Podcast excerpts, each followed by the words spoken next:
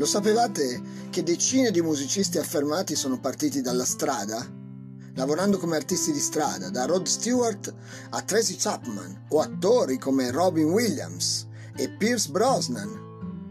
Sapete, nel 1969, dopo un corso preparatorio, Pierce Brosnan è stato per un breve periodo un mangiafuoco alla Oval House Brosnan conferma di aver ancora inserito nel suo curriculum vitae il titolo di Mangia Fuoco. Christopher Walken, da ragazzo, lavorava in un piccolo circo come domatore di leoni. L'attore ha raccontato di essere entrato nell'arena del leone Shiba più di una volta con tanto di frusta in mano. Ha però aggiunto che l'animale era addomesticato come un cagnolino. Prima di arrivare al cinema Walken è stato anche ballerino e cantante. Hugh Jackman, prima di diventare Wolverine o P.T. Barnum al cinema, ha interpretato il clown alle feste per i bambini. Pensate di stipendio prendeva 50 dollari a evento.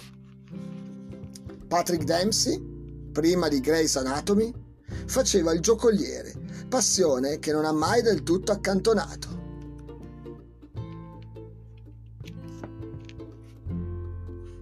Senza contare funamboli come Philippe Petit, che riuscì nella celebre impresa di stendere un cavo tra le torri gemelle per una passeggiata nel vuoto diventata un'icona di New York. Ma forse il più celebre artista di strada della storia è stato niente poco di meno che Benjamin Franklin, il geniale politico, inventore, scienziato e scrittore statunitense, da adolescente andava a decantare le sue poesie per le strade di Boston, con grande successo di pubblico. La sua esperienza contribuì a rafforzare in lui i principi di libertà di parola e di espressione che si tramutarono nel primo emendamento della Costituzione americana.